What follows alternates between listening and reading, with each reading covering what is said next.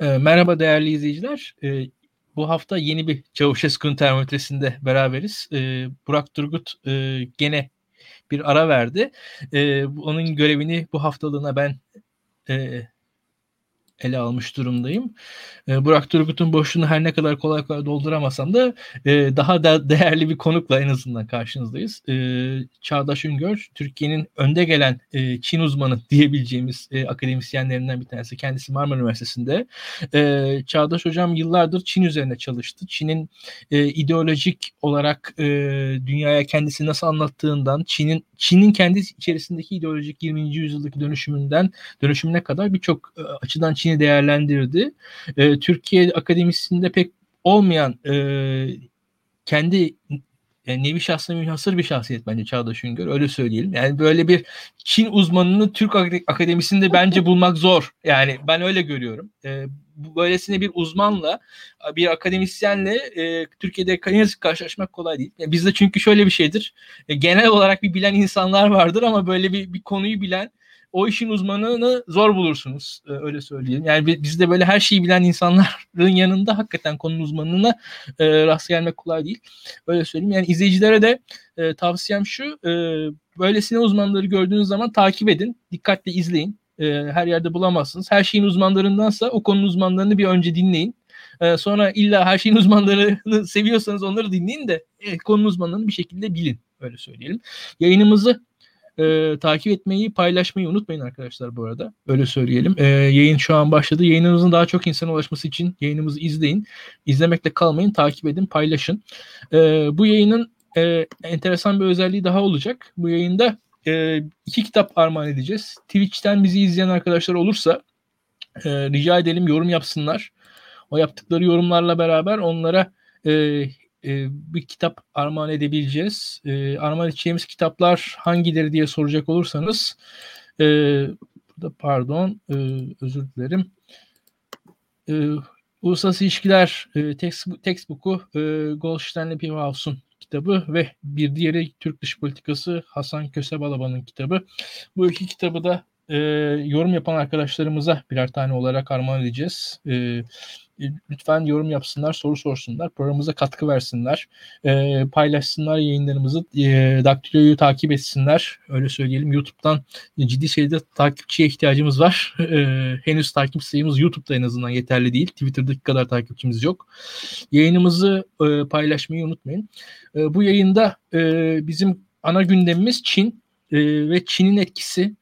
E, şimdi Çağdaş Hocam, e, Türkiye'de e, dünyada açıkçası 30 yıldır Çin geliyor, Çin geliyor denirdi. Artık Çin geldi hakikaten. Yani ben The Economist'in e, Çin başlıklı e, neredeyse 100 tane sayısını hatırlıyorum. Öyle söyleyebilirim. E, fakat Çin geldi ne demek? Çin geldi diye bir şey söyleniyor ama yani hakikaten Çin'in gelmesi ne demek? Yani burada Çin'in etkisini biz nerede görüyoruz?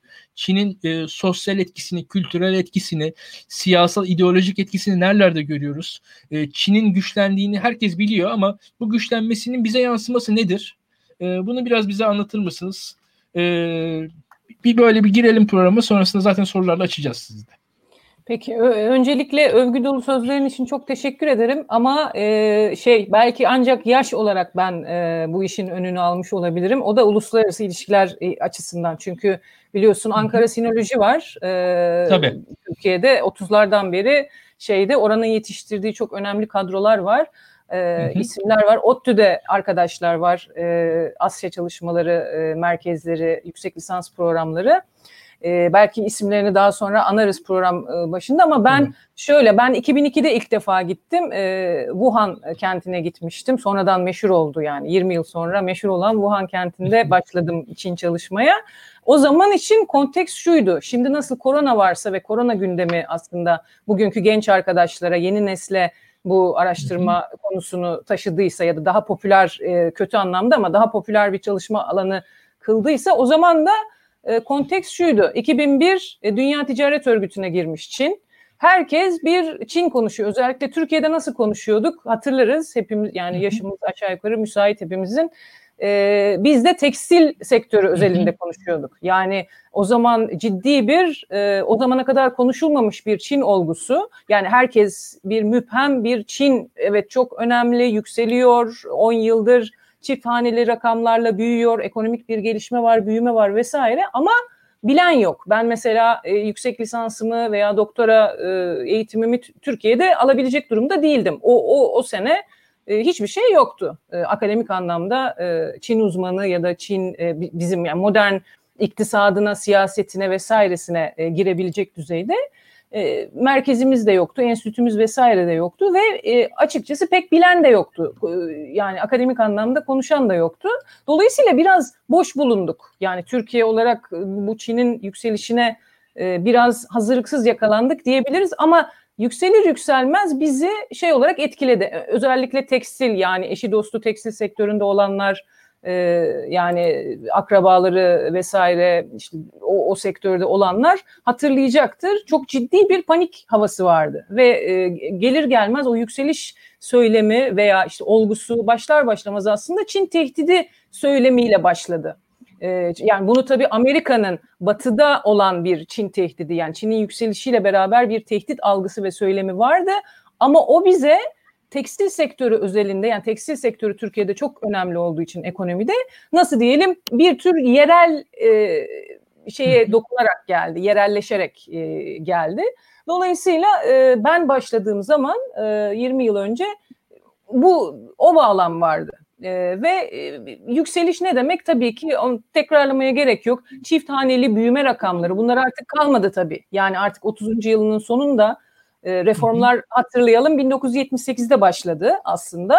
Yani bir 10 yıl boyunca zaten e, Türkiye'de biz bunu konuşmadık bile. E, Kenan Evren'in e, şeye gitmiş yani 80'lerin başında bir Çin gezisi vardır. Orada bir her Çinliye bir portakal satma şeyi vardır. E, böyle dile getirdiği bir istek.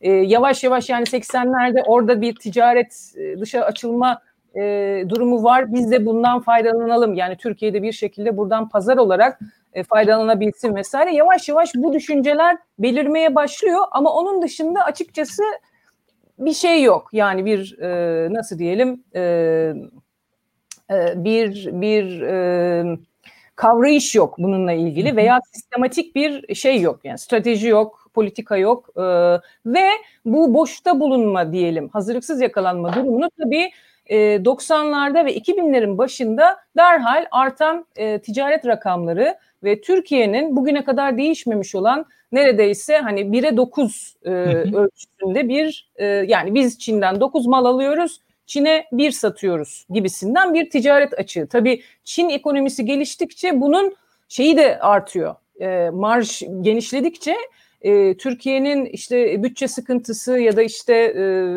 ticari darboğazı mı diyelim e, şey açığı Cari e, açık e, bunlara da birebir etki edecek e, noktaya geliyor. Yani Türkiye'de e, biz e, bu şekilde e, algıladık, yaşadık diyebilirim. Ama tabii küresel ölçekte yani Türkiye burada görece küçük bir şey nasıl diyelim aktör.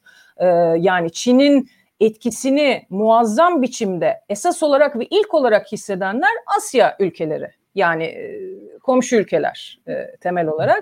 Bugün de bazı komşular çok işte bugün Kamboçya ile ilgili bir haber vardı mesela.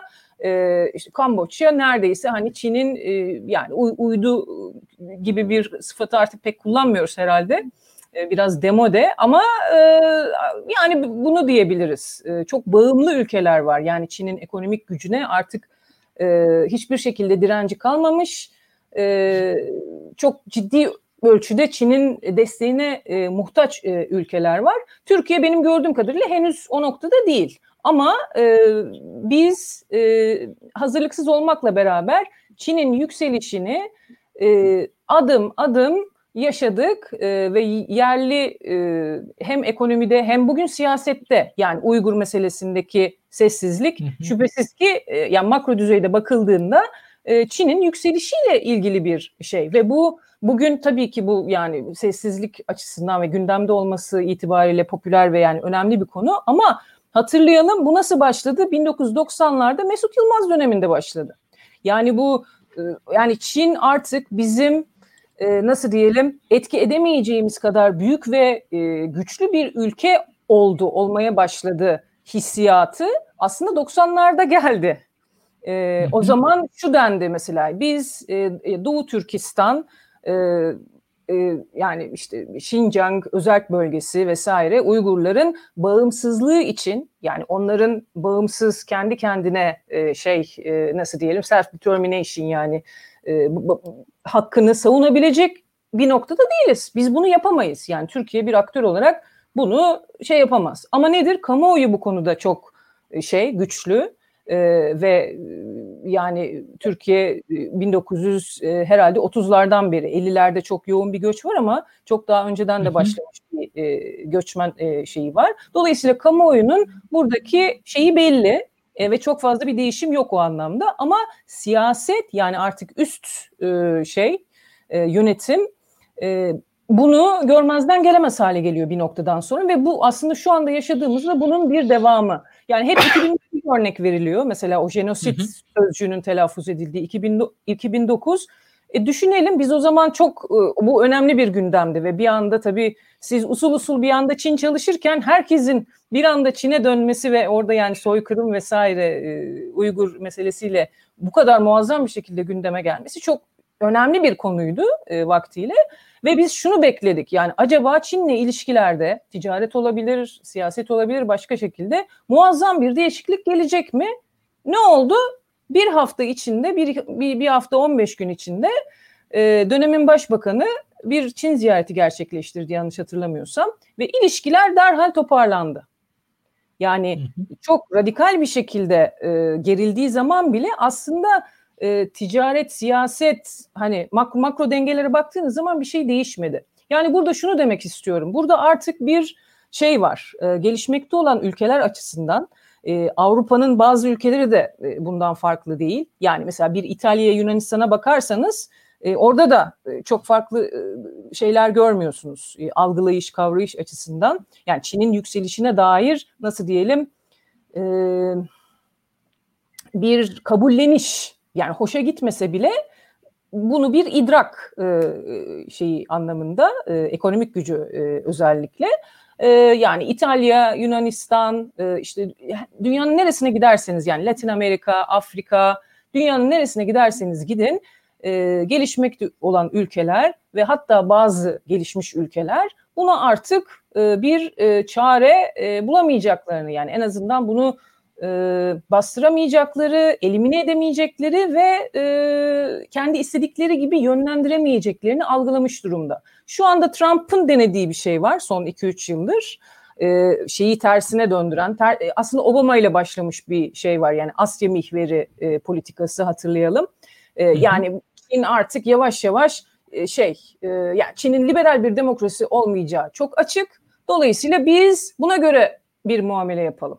E, yani bunu artık e, şey yapalım. En azından bir rakip, düşman olmasa bile bir rakip statüsüne alalım.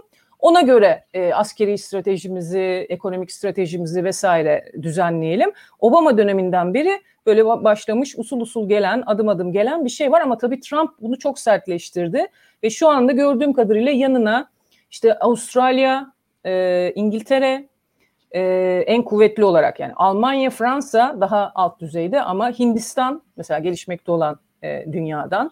E, böyle yeni bir e, ittifak ve şey e, yani müttefikleri e, eski ve yeni müttefikleri toparlama tabii Japonya var e, toparlama ve artık e, açıktan açığa bir rekabet hatta bir düşmanlık olduğunu e, şey yapma e, belirtme diyelim e, dünya aleme bunu duyurma ve ona göre de e, önlem alma e, müttefikleri tekrar yanına e, çekme. Şimdi burada tabii hani Türkiye'yi zaten konuşmak için çok vaktimiz olacak herhalde sizler de e, bir şeyler hı hı. söyleyeceksinizdir.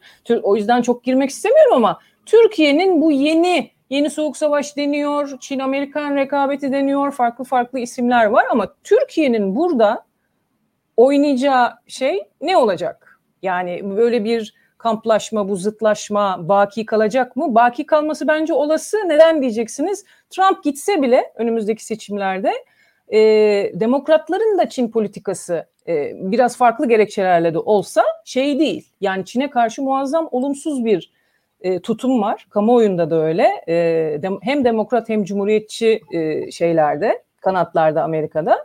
E, dolayısıyla ben çok yani Biden da gelse aman aman değişecek. E, o düşmanlık hissinin çok büyük zaafa uğrayacağını düşünmüyorum. Dolayısıyla önümüzde yeni bir e, kamplaşma var. Bu kamplaşmada Türkiye ne yapacak?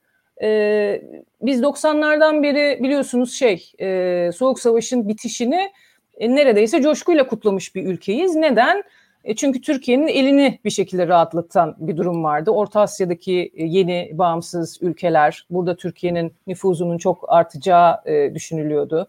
Daha sonra e, şey döneminde, Davutoğlu döneminde e, Balkanlar, e, Kuzey Afrika yani Osmanlı bakiyesi e, tabir ettiğimiz e, topraklar. Dolayısıyla süper güçlerin olmaması ya da eskisi kadar buralarda aktif olmaması neticede Türkiye'nin elini e, rahatlatan bir gelişmeydi. En azından üst e, kademelerde böyle anlaşılıyordu. E şimdi bu durum başka bir tablo e, ortaya koyuyor. E, belki hani Sovyetler Birliği Amerika çekişmesi gibi olmayacak, çok daha farklı şekilde teza tezahür edecek. Ama neticede e, o gri alanın ya da o manevra kabiliyetinin bana göre bu benim şeyim, Hı. algılayışım e, daralacağı e, ve daha siyah beyaz e, bir şey dönem e, başlıyor. Huawei tartışması mesela bunun en önemli meçhelerinden bir tanesi. Hı hı. Geçtiğimiz haftalarda Mike Pompeo e, işte Türkiye'nin e, Huawei e, şeyi yani teleko, telekomünikasyon altyapısında Huawei'in e, ağırlığı ileride askeri e, şeyimizi, işbirliğimizi tehdit edebilir dedi. Hı hı. E, 5G meselesi var e, dediğiniz gibi evet. yani e, şimdi e, benim e, Çin'e dair bildiklerimde e, şimdi Çin'in bir kültürel e, belki de e, hani bu, bu da tabii şey gibi e, uzaktaki ülkelere karşı ister istemez konuşurken insan tarihi kültürü referans veriyor ama yani hani Orta Doğu'da bir şey olduğu zaman 1500 yıllık Şii Sünni çatışması tartışıyorsa İtalya'da bir şey olduğu zaman hiç kimse Roma senatosunu falan hatırlamıyor yani öyle bir şey de var. bu e, ama şöyle bir durum var gerçekten de Çin'in kendi iç meseleleri olduğu zamanki yaklaşımıyla Çin'in Çin'in dışındaki meselelere yaklaşımlarının farklı olduğunu ben görüyorum ister istemez. Yani Doğu Türkistan meselesi olduğu zaman çok sert bir belli tavır net orada veyahut da işte Hong Kong meselesi konuşulduğu zaman başka bir Çin var orada. Ama e, bir dışarıya geldiğiniz zaman başka bir Çin var. Orada siz muhtemelen e, bu e, debt trap e, işte neydi borç tuzağı diplomasisi mi diyorlar? E, tam borç Türkçesi. tuzağı, borç batağı evet. Borç batağı diplomasisi. E, bir tarafta o, bu bu tartışılıyor. İşte kuşak yol inisiyatifi ve bunun etkileri e, üzerinden Çin'in tekrar dış politikada yani e, alacağı roller tartışılıyor diye düşünüyorum ve bu rollerde şimdi yavaş yavaş Çin bir noktada hani tamam Doğu Türkistan e, insan hakları ve Çin iç politikası olarak anlamlı önemli. Veyahut da Hong Kong işte şu anda muhtemelen son iki yılda demokratlarla cumhuriyetçilerin Amerikan siyasetinde bir araya geldiği muhtemelen tek konu olabilir. En önemli konu Hong Kong meselesi, Hong Kong politikası olabilir diye düşünüyorum ben. E, ve bu, bu konularda Çin'in mesela sertliğini ve Çin'in pozisyonu ben çok iyi anlıyorum ama buradan dışarı geldiğimiz zaman Çin'in pozisyonu benim benim açımdan e, dışarıdan bakan birisi olarak o kadar net değil. Yani burada kuşak yolu inisiyatifi tamam görüyorum bazı şeyler ama tam olarak her şey çok net değil. Yani orada Çin'in ne kadar inisiyatif alacağı daha doğrusu net değil. Öyle söyleyeyim ben. Yani Çin'in ne kadar e, kaynağını bunun için harcayacağını ben öngöremiyorum. Öyle söyleyebilirim. Yani çünkü mesela e, uluslararası global politik olarak baktığımız zaman e, işte Sovyet Amerikan e, meselesi ortaya çıktığı zaman iki ülkede çok büyük kaynağını dış politikası için harcamıştı. Dış dış politikasına e, adamıştı diyebilirim. Yani fakat Çin bu kadar kaynağı e, bu e, dış politikada e, belli bir e, mücadele için adayacak mı?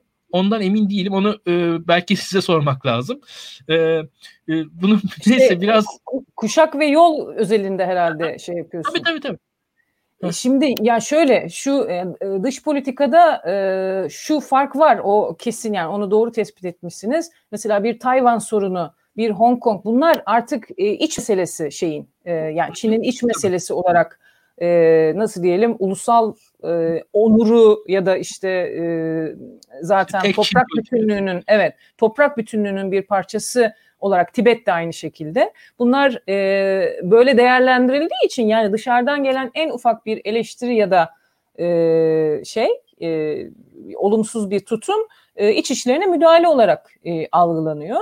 E, düşmanca bir tutum olarak e, şey yapılıyor, e, algılanıyor vesaire. Ama Çin'in mesela dış politikada şey kuşak ve yolu şimdi bir yana bırakırsak e, mesela kendi komşularına Asya'daki e, ba, başka e, dış politik e, şeylerine, hamlelerine ve e, bir takım yani son 10 yılın e, olaylarına bakacak olursak hani Güney Çin Denizi var.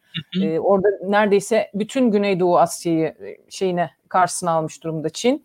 E, Japonya ile işte Senkaku, e, adaları üzerinden bir şeyi oldu. Şimdi dondu o e, çatışma ama e, epey uzun bir zaman şeyleri manşetleri doldurdu yani medyayı meşgul etti vesaire. Yani genel olarak Xi Jinping döneminde yani 2012-2013 şeyini baz alırsak son 7 yıl 8 yıl ciddi bir değişim var ve ben açıkçası pek yani yumuşak yüzünü artık göremiyorum şey olarak. Evet. Yani e, demin dediğiniz gerçi kuşak ve yol biraz daha hani ekonomi odaklı bir şey. Orada çok yani büyük bir jeopolitik hamle falan olarak okunabilir ama şey yok. Yani sert güç diyebileceğimiz yani gidip de orada bir rejim değişikliği işte bir güvenlik tesis etme vesaire meselesi yok. Diyor ki ben de şu kadar para var buraya geleceğim, bu yatırımı buraya yapacağım ya da bu köprülerinizi ben inşa etmek istiyorum. Bu limanlarınızı rica ederim bana verin. Yani şu konsorsiyum bunu e, yapsın sonra da 50 yıl bu limanları ben işleteyim olursa yani e, uygun gelirse bunu diyor. E şimdi sizin kapınıza keşle gelen hangi ülkeye ve di, di, diyor ki bir yandan da ben burada kimin yönetici olduğu da çok şey değil. Yani ülke istikrarlı olduğu sürece Hani benim demokrasidir, insan haklarıdır. Öyle bir derdim yok. Yani Suudi Arabistan'la da e, kapsamlı stratejik ortak olurum. Onun baş düşmanı İran'la da olurum. Yani aynı seviyede ben bunları götürürüm. Ve bunların ikisinin de demokrasi olmaması beni hiçbir şekilde şey yapmaz. Ee, yani bana bana bir zararı yok. E şimdi bu bunu hangi ülke kabul etmez? yani gelişmekte olan bir ülke olduğunuzu düşünün şey yani cari açık var işte e, finans vesaire. E, yani bu şeyle gidiyor. Kuşak ve yol biraz öyle bir şey. Yani nasıl diyelim ekonomik bir vaat var orada. Orada win-win şeyi biraz daha anlamlı olabilir ama e, esas olarak dış politikasına, teknolojideki hamlelerine e, şu anda mesela korona döneminde savaşçı kurt diplomasisi diye bir şey çıktı. E, yani son derece sert e, mesela Amerika diyor ki e, bu virüs e, Wuhan'dan e, çıktı ama zannettiğiniz gibi hayvan pazarından çıkmadı. Burada kontrolsüz bir Çin e, bilim laboratuvarından çıktı.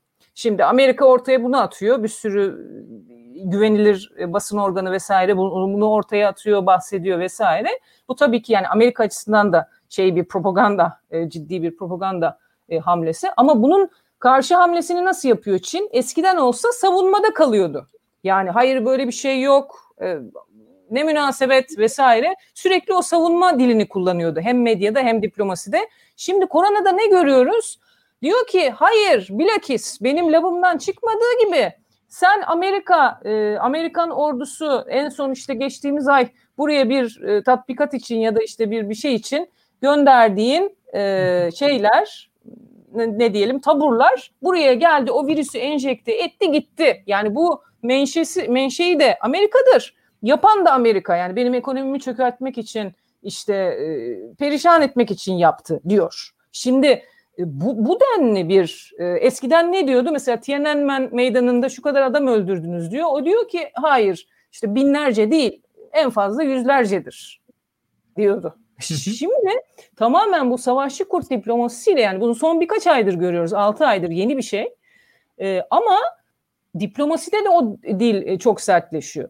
Ee, dolayısıyla ben yani ortada win-win gibi bir şey açıkçası göremiyorum. Tabii Amerika o kadar kötü bir noktada ki şu an. Yani hiçbirimiz tabii Batı modelini göğsümüz gere gere e, savunamıyoruz. E, yani popülizm, ırkçılık, e, işte e, post-truth dediğiniz şey yalan habercilik, manipülasyon, propaganda vesaire. Yani batı modeli aslında çok zedelendiği için e, bu taraf çok belki kötü görünmüyor. E, ya da en azından al birini vur ötekine falan denebiliyor e, çoğu zaman. Ama e, açıkçası yani Çin modeli dediğimiz şey e, artık yani kendini e, dış politikada ve şeyde de gösteriyor. Yani askeri alanda, jeopolitik alanda da e, gösteriyor. Tabii bu bir yorum meselesi. Benim yorumum e, sizinle şey yapabiliriz. Yani siz nasıl görüyorsunuz onun üzerinden? Tabii. Ee, Burak Bilgehan sen ne dersin? Biraz ya benim aklıma e, bu e, Ferit Zekeriya'nın 90'lı yıllarda yazdığı e, Rise of Illiberal Democracy makalesi geldi. Daha sonra kitaba da e, kit- kitabını da okudum. E, önce makale mi yayınlandı, kitap mı yayınlandı emin değilim. Orada Çin ile ilgili e, bir e, bölüm var. Çin ile Rusya mukayese ediliyor. Rusya'nın demokrasiye geçmesine rağmen e, liberalizm açısından hiç umut vaat etmediği söyleniyor. Çünkü demokrasinin devletin gücünü pekiştirmek için manipüle edildiğini ve piyasayı baskıladığını, bunun için kullanıldığını iddia ediyor Ferit Zekeriya. Ancak Çin e, mevzu bahis olunca oldukça iyimser. E, Çin'in 90'lı yıllarda ve ilerleyen yıllarda yaşadığı e, iktisadi atılımı Avrupa'nın e, sanayi devrimi sonrası yaşadığı sürece benzetiyor. Ve diyor ki her ne kadar otoriter olsa da e, bildiğimiz anlamda bir demokrasi olmasa da e, Çin'de gelişen piyasa ekonomisi zaman içerisinde kendi demokratik kurumlarını üretecektir. Bu açıdan Çin diyor Rusya'nın e, Batı'nın gözünü boyamak için yaptığı anayasal ya da demokratik kurumsal şovlar şovlara sahip olmasa da e, daha ağır adımlarla fakat daha emin adımlarla liberal bir demokrasi olma yolunda ilerleyecektir. Şimdi öte taraftan e, liberallerin bu iyimserliği tabii realistler tarafından paylaşılmıyor. Biraz e, uluslararası ilişkiler teori, teorilerinin diliyle konuşayım. E, orada da Power Transition Theory diye bir e, bu e, uluslararası ilişkilercilerin bildiği bir e, teorik yaklaşım var. Organski ve Kugler'in geliştirdiği. Şimdi bu güç geçişi onlara göre de e, aslında tanımlanabilir bir şey. Yani güç, ulusal güç kapasitesindeki artış gözlemlenebildiği için e, yükselen güçleri tespit edebiliyoruz ve bu yükselen güçler statükoyu savunan e, güçlere meydan okuyor. O meydan okuma sürecinde de bu arkadaşlar yani realist okul aslında e, kaçınılmaz olarak bir çatışmayı öngörüyor. Yani mevcut sistem içerisindeki güçlü ülke, Amerika Birleşik Devletleri diyelim Soğuk Savaş'tan sonra, sonrası için, Çin'in yükselişinden dolayı mutlaka bir yerde tehdit algılayacak, bu yükselişi durdurmaya çalışacak ve bu yükselişi durduramazsa Power Transition Period dediğimiz yani gücün geçiş sürecinde de bir çatışma yaşanacak. E, bu çatışmadan sonra Çin egemen olacak. Şimdi bu tabii daha sonra e, realist e, bilim insanları tarafından çok da köpürtüldü. Özellikle Mersheimer mesela bunun bayrak tutanıydı. Çin yükseliş, Çin'in yükselişi konusunda ki aslında o ekol Trump'ın dış politikası üzerinde de çok etkili. Onu da söylemek gerekir. E, böylece iki tane farklı okuma ortaya çıktı. Yani liberallerin Çin'in e, iktisadi durumundan dolayı duyduğu memnuniyet ve bunun demokratik kurumları inşasında oynayacağı role duydukları inanç ile demokratik kurumlaşma meselesini uluslararası güvenlik açısından anlamsız bulan ve Çin'in yükselişini, iktisadi refahın artmasının mutlaka ulusal güç kapasitesine etki edeceğini savunduğu için tedirgin olan realistler. Şimdi bu ikisini bir araya aldığınız zaman aslında bence Çin bir anomaliyi temsil ediyor. Bu sene e, çalıştığım bir proje COVID-19 e, salgını boyunca Türkiye'deki e, Çin ve Rus basın organlarının propaganda içeriğini kodlamamı istedi benden. Ben e, çok eğlendim açıkçası. 16 bin içerik kodladım. E, şimdi ilginç bir şekilde e, Çin medyasının e, küreselleşme yanlısı, uluslararası dayanışma yanlısı mesajlar yayınladığını ve izolasyonist Amerikan dış politikası söylemini açık bir şekilde reddettiğini gördüm. E, bir Çin uzmanı değilim. Çin'in e, dış politika doktrinlerini de çalışmadım. Uluslararası ilişkiler teorileri açısından sadece konuşmaya çalışıyorum. İlginç olan şu, Çin bir anomaliyi temsil ediyor. Çünkü küreselleşmenin yani liberal uluslararası düzenin, nimetlerinin e, Çin tarafından e, sonuna kadar kullanıldığını görüyoruz. Yani enteresan bir şekilde liberal uluslararası sistemin yarattığı, küreselleşmenin yarattığı iktisadi refahtan Çin payına düşeni alıyor. Anomali kısmı şurada başlıyor ki bu sistemin içerisine girdiğiniz zaman başka gereklilikler de var. Onları da yerine getirmeniz gerekiyor. Yani siz mesela uluslararası sermaye pastasından pay almaya çalıştığınız zaman e, iç politikada o kadar otoriter olamıyorsunuz artık. Yani aynı sermaye sistemi sizden iç politikada şeffaflık talep ediyor. Aynı ser, bu sadece Çin için değil yani diğer bütün e, devletler için de geçerli, geçerli bir durum. Aynı sistem sizden işte ne bileyim yabancı basın kuruluşları için güvence talep ediyor. Aynı sistem sizden uluslararası örgütler için güvence talep ediyor. Şimdi bunları e, yerine getirmeden yani küreselleşmenin ya da neoliberal kurumsalcılığın uluslararası düzeydeki e, gerekliliklerini benimsemeden sadece refahından pay almak istemek bence bu anomalinin e, çıkış noktası. Böylece e, realistlerin aslında biraz haklılık kazandığını görüyoruz. Sistemin yani li, liberal uluslararası sistemin e, açıklarını kullanarak kendi ulusal güç kapasitesini arttıran bir devlet görüyor realistler. Çin'e baktıkları zaman karşılarında. Bu da alarm zillerinin çalmasını beraberinde getiriyor. E, bununla birlikte bir de e, şu Batı'nın yaşadığı krizleri daha sonra konuşuruz. Bir de şöyle bir durum ortaya çıkıyor. Aslında Çin'in biz yıllarca benim öğrencilik zamanımda sonraki yıllarda da mesela dış politika doktrinin agresif olmadığı barışçıl bir yükseliş olduğu konuşulurdu. Ee, Hatta ben, ben o konuda hani Global Governance'da bir makale yayınlamıştım. Bu toprak bütünlüğü konusunda Birleşmiş Milletler daimi üyelerinin e, tavırları mesela de facto devletleri tanıma davranışları üzerine. E, ya mesela en tutarlı davranan Çin. Hani kesinlikle de facto devleti tanıma üzerine bir politikası yok.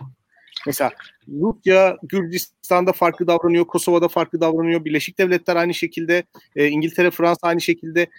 Ancak Çin'in e, o konuda çok ilkesel bir tavrı var. Yani diplomatik arenada klasik bir uluslararası ilişkiler devleti gibi da- davranan, ahde vefa ilkesine sadık kalan, saldırgan olmayan, işte toprak genişleme yollarına bakmayan, olabildiğince sın- mevcut sınırlar üzerinden Birleşmiş Milletler'in öngördüğü hukuki prensiplere dayanarak statükoyu savunan bir devlet görüntüsü çiziliyordu. Fakat son yıllarda enteresan bir gelişme oldu. Ee, Çin'in ticari faaliyet olarak adlandırılabilecek faaliyetleri aslında bir dış politika davranışına ve siyasi genişleme projesine dönüştü veya böyle algılandı. Şimdi bu konuda e, benim kendi şahsi kanaatim var. Ben bunun siyasi bir genişleme projesi olduğunu düşünüyorum. Ancak literatürde aksi görüşler de var. E, bunda da senin söylediğin bu debt trap diplomasinin aslında bir e, payı var. Çünkü otoriter yönetimlerle, gelişmekte olan ülkelerin otoriter yönetimleriyle Çin arasında bir farklı türden bir ilişki peydah oldu. E, Çin'in otoriter yönetimleri çok sevdiği, otoriter yönetimlerin de Çin'i çok sevdiği bir durum bu. bu. E, o biraz önce bahsettiğim liberal uluslararası sistemin öngördüğü finansal akışın şeffaflığı ilkesine aykırı bir sürece dayanan bir proje. Yani paranın para akışının kontrol edilmediği, ne iç kamuoyuna ne dış kamuoyuna hesap verilmediği, e, paranın nasıl harcandığı konusunda ülkelerin iç kamuoylarının, vatandaşlarının bilgilendirilmediği, sadece devlet elitleriyle Çin devletinin ikili e, hükümetler arası diyebileceğimiz ilişki modeliyle ortaya çıkan bir şey. Bu da beraberinde e, bu e, liberal uluslararası sistemin bütün ülkeleri liberalleşmeye ve demokratlaşmaya, zor, demokratikleşmeye zorlayacağı tezini çürüten bir şey haline geldi. Çünkü artık ülkeler ayakta kalmak için, finansal olarak küreselleşmeye entegre olabilmek için bu ilkeleri benimsemek zorunda kalmadıklarını keşfettiler. Çünkü Çin onlara ihtiyaçları olan finansal desteği sağlıyordu. Bu e, yakında Cambridge Üniversitesi yayınlarından çıkacak Mustafa Kutlay'ın e, bu popülizmin e, teorisi üzerine yazdığı bir e, bir, bir kitap bu. E, mesela orada e, ben workshop'una katılmıştım kitabın.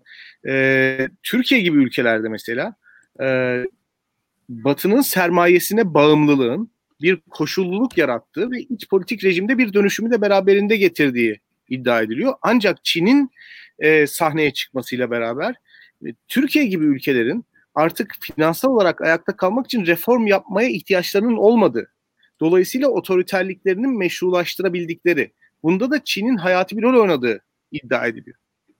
Şimdi bu aslında sadece Çin'in bankacılık faaliyetleri üzerinden para kazandığı bir hadise değil. Çünkü otoriter yönetimlerin borçlarını ödemedikleri durumlarda bu ülkelerdeki limanlara, bu ülkelerdeki üslere, bu ülkelerdeki iktisadi kaynaklara da Çin'in saldırdığını görüyoruz.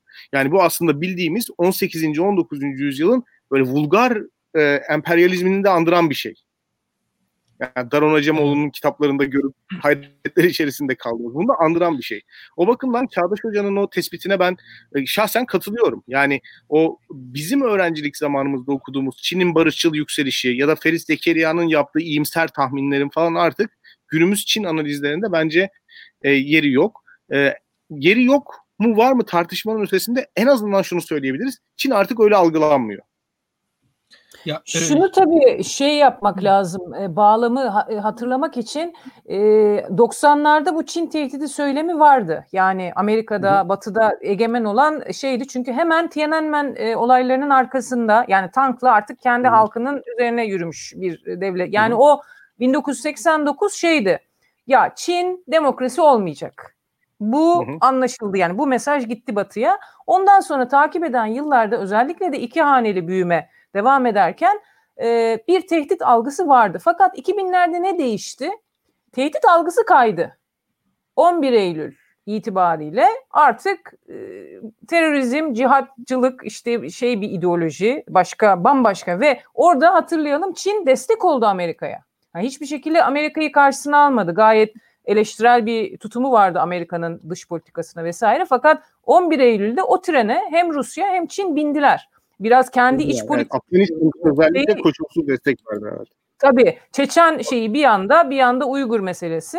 Ee, ikisi de bunu şey yaptı. Yani hem işlerine geldi hem de e, bir şekilde Amerika'yı karşılarına almaya da cesaret edemediler. Yani Bush, Bush Junior'ın herkese ya karşımızdasınız ya bizimlesiniz dediği bir dönem karşısına geçemedi. Dolayısıyla Çin o 2000'li yıllarda Çin'e karşı o tehdit algısının düşmesinin biraz o kontekste de alakası var.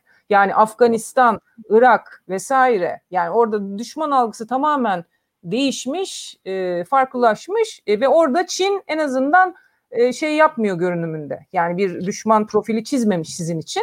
Dolayısıyla o dönem biraz o yatıştı o 10 sene. Fakat e, geri döndü ve bir, bir intikam şeklinde hayalet geri döner ya e, filmlerde e, bir haksızlığa uğradıysa o o şekilde e, bütün şeyiyle geri döndü. E, 2008 tabii küresel krizi sizin dediğiniz finansal şey e, yani bütün o ekonomik model e, tartışması falan 2008 küresel krizinde esas çok şey. Yani kapitalizm bildiğimiz anlamda çökünce ve bütün şeyleriyle beraber yani artık e, hatırlayalım o dönemi yani e, en büyük finansal e, kurumların müdürleri bile kapitalizmden yaka silker hale gelmiş. Biz ah ne yaptık diye başını taşlara vurduğu bir dönemde Washington uzlaşısı çöktü. IMF, o Bretton Woods e, kurumları vesaire hepsi IMF, Dünya Bankası gitti. Şimdi size ne verelim karşısına? Bakın e, Çin bunların hiçbirini dinlemedi. IMF'nin dediği hiçbir şey yapmadı 1980'lerden beri. Bakın Gayet güzel bir durumda. o 2008 küresel krizi tabii hani Çin hiç mi etkilenmedi krizden? Etkilendi. Ama hani stimülüs işte şey e, paketleri vesaire yani bayağı bir para harcamak zorunda kaldı iç pazarı canlandırmak için ama e, hiçbir şekilde e, karşı taraf kadar etkilenmedi ve oradan şey alarak çıktı. Yani rüzgarı arkasına alarak Çin modeli Beijing uzlaşısı tartışmalı. İşte uzlaşı ne? E, iktisadi olarak evet kapitalizm, e, serbest piyasa ekonomisi ama benim e, paramı da şey yapmayın e, nasıl diyelim e, yani işte piyasaya tabi kılmayın paramın değerini ben istediğim gibi renminbi'nin şeyini ayarlayabileyim e, param o anlamda convertible olmasın e, bir de efendime söyleyeyim demokrasi yani hiç gerek yok e, liberal demokrasi, o parlamento vesaire o kurumlar bizi zorlar. E, zaten onların yaptığını da gördük. Bakın e, model çöktü. hiçbir şekilde bu denli hani devletin yok olduğu bir liberalizm, her şeyin piyasaya bırakılacağı bir liberalizm çöktü. İşte o noktadan sonra yani Çin'in gücü gücü bunlar hep şey hani basamak basamak. 2008'den sonra bence e, ciddi şekilde işte otoriter ülkeler yani Afrika'daki bir ülke e, siz olsanız baksanız yani e, IMF size sürekli işte şey e, veriyor, şey reçetesi e, nasıl diyelim, şöyle reform yap, e, şunu şeffaflaştır vesaire. E karşı tarafta e, insani yardımı hiçbir şey olmadan öneren, insani yardım derken hani e, şey anlamında demiyorum, e, bildiğimiz finansal yardım yani e, kurumlarıyla altyapı e, şeylerini e, reform etmek için vesaire ya çok ciddi paralar öyle hani e, felaket durumlarında falan olan insani yardımdan bahsetmiyorum. Dolayısıyla e, e model tartışması yani Çin aslında kendisini bir model olarak lanse ettiğinden ya da buna dair sistematik bir politikası olduğundan değil. Çünkü Çin bence e, dünyanın e, diyelim yani dünyada 50 tane ülke Çin gibi olmaya çalışsa buna e, öneri sunabilecek şeyleri yok doneleri. Yani öyle bir e, Amerika'nın e, alışık olduğu tarzda bir rejim ihracı e, şeyi e, sivil toplum örgütleriyle beraber e, diplomasisiyle bütün örgü, yani kurumsal mekanizmalarıyla beraber Çin'de öyle bir şey yok. Hiçbir zaman dünyayı Çin'e benzetmek ya da Çin modelini ihraç etmek gibi bir ha Ma döneminde vardı o ayrı. Ama yani şeyden bahsediyoruz. Reform döneminde 78'den sonra hiçbir zaman öyle bir şey olmamış. Ama e, bütün dünyadaki bütün nasıl diyelim ekonomik, siyasi bütün e, o dengeleri ya da eğilimleri Çin'in bu ekonomik büyümesini ve siyasi istikrarını devam ettirmek üzere kullanmak var. Dolayısıyla evet. bakın mesela Orta Doğu'da hiçbir çatışmaya girmiyor. Şey hariç Birleşmiş Milletler barış gücünü falan bir yana koyuyorum. Ee, hiç Çin'i duydunuz mu? Bir ara şey vardı Suriye hatırlarsınız belki yani Suriye Savaşı sürerken sürekli Çin müdahale ediyor. Çin asker gönderdi, ha gönderdi, ha gönderecek. Böyle sürekli haber geliyordu. Ee, şey Twitter'da vesaire işte sosyal medyada. Ee, hiçbir zaman anlatabiliyor muyum? Yani güvenlik şeyi de e, Amerika'dan bir eleştiri de o zaten. Yani e, güvenlik e, konusunda insani müdahaleler vesaire e, hiçbir zaman şey yapmıyor. Yani bir önünü almıyor bu işin ben de gireyim rol alayım demiyor ama mevcut güvenlik konjonktüründen ya da o güvenlik istikrar sağlandıktan sonra Çin geliyor şirketleriyle vesaire e, yani oradan nemalanmaya çalışıyor. E, batıdan gelen eleştirilerden bir tanesi de bu. Orada bir de şöyle bir durum oldu galiba. E, yani bu demokrasinin e, nerelere savrulabileceği ve nasıl istikrarsızlık üretebileceği de dünyanın son 10 senesinde görüldü. Yani bu Amerikan siyaset bilimcilerin e, mesela son zamanlarda en çok vurguladığı kavram demokratik kurumlardan önce e, kişilerin şahsında temsil edilmeyen, keyfi olmayan özel bir devlet tüzel kişiliği. Şimdi bu aslında sandığımızdan daha önemli bir şey. Çünkü e, mesela otoriter sistemleri e, böyle bir çırpıda sarf ederdi siyaset bilimciler Amerika Birleşik Devletleri'nde. İşte otoriter sistemler bunlar falan diye. Şimdi otoriter sistemleri kategorize etme başladı. Askeri mi, sivil mi? Bir partiye mi dayanıyor, kişiye mi dayanıyor gibi. Çünkü bunlar arasında hakikaten dış politika davranışları açısından ve bu ülkenin e, dış ekonomik ilişkileri açısından çok önemli bir fark var. Şimdi eğer tüzel kişiliği olan bir devlet varsa, bir aileye ya da bir kişiye emanet değilse devlet, bu devletin aslında bir uzun vadeli projeksiyonu oluyor. Öngörülebilirliği oluyor. iş yapma garantileri oluyor e, demokratik olsun ya da olmasın bir kanun üstünlüğü prensibine dayanıyor. Yani o kanunları aslında ihlal etmek çok da mümkün olmuyor. Çünkü e, mesela bir parti otoriterliğinde parti üyelerinin birbirini denetleme olgusu olduğu için sistem çok çabuk böyle bir, birkaç kişinin ellerine kalmıyor. E, şimdi Çin orada aslında önemli bir örneği temsil ediyor. Yani bir de, devletin olduğu, bir milyar insanı istikrarsızlığa sürüklenmekten koruyan, düzeni koruyan, işte e, demokratik olmasına da belki gerek olmayan. Hani birçok insanın öyle argümanları da var yani. Hani bunları yapıyorsa demokratik olmasına da gerek olmayabilir. Çünkü Çin'in demokratik olması durumunda düşünsenize Çin'de popülist aşırı sağcı bir liderin iktidara geldiğini. Yani bu korkunç bir şey olur. Veya tersten gidelim. Hani e, Çin'de seyahat özgürlüğü olduğunu düşünelim. E, bu kadar göçmen meselesi var. Milyarlarca insanın göçmen olarak yollara düştüğünü falan gibi. Yani mesela o dünya o da çok gerçekçi bir noktaya getirdi aslında birçok siyaset bilimciyi. Ee, bu Joseph Nye şey dedi ya hani ya biz liberaller olarak artık ütopyalardan bahsetmiyoruz, ahlaktan bahsetmiyoruz. Yani liberalizm de aslında ahlak demektir biraz. Hiç bunlardan bahsetmeyince biz bizde çok kuru bir e, bir, bir, bir önerme önermeyle iktifa etmek zorundayız gibi. Şimdi bütün siyaset bilimciler öyle bir gerçekçilik çerçevesine girdiler. E, Çin'deki devlet yapısı bunun avantajını biraz aldı. Yani mesela Çin 2000'li yılların başında e, mevcut devlet yönetimiyle, antidemokratik atmosferiyle uzak durulması gereken sevimsiz bir rejim e, olabilecekken hani 2020 senesine girdiğimiz zaman istikrar sağlayan, vatandaşlarına öngörülebilir bir hayat sunan, e, bu e, pandemi zamanında konuşmuştuk. Bu Michael Mann'ın altyapısal iktidar hmm. meselesinden bahsetmiştim ben. Hani devletin Tabii. demokratik olup olmamasından bağımsız altyapı hizmetlerini sağlayabilme kapasitesi, toplumun kılcal damarlarına kadar inebilme kapasitesi, toplumu örgütleyebilme kapasitesi mesela. Hani demokratik olabilirsiniz ama bu altyapısal iktidarınız zayıf olabilir mesela. Çin'de altyapısal iktidar çok yüksek. Biz onu gördük. Yani ee, işte 5 atabiliyor musun en basitinden? Öyle. Ee, yani o o kadar sevimsiz gelmemeye başladı. Çünkü dünyadaki insanların ihtiyacı böyle özgürlük alanının genişlemesi, liberal çerçevenin genişlemesi, e, işte bireysel özgür yani bunu biz savunuyoruz ayrı bir şey ama genel olarak onu söylüyorum. Yani insanlar beklentilerini o kadar düşürdüler ki e, işte saçmalamayan, saçma tweetler atmayan, ağır başta olan, aklı selimle devleti idare eden bir devlet başkanı bizim için uygundur falan demeye başladılar. Şimdi Çin aslında o devlet yapısıyla beraber biraz da e, kendisini gizlemeyi bu psikolojide iyi başardı.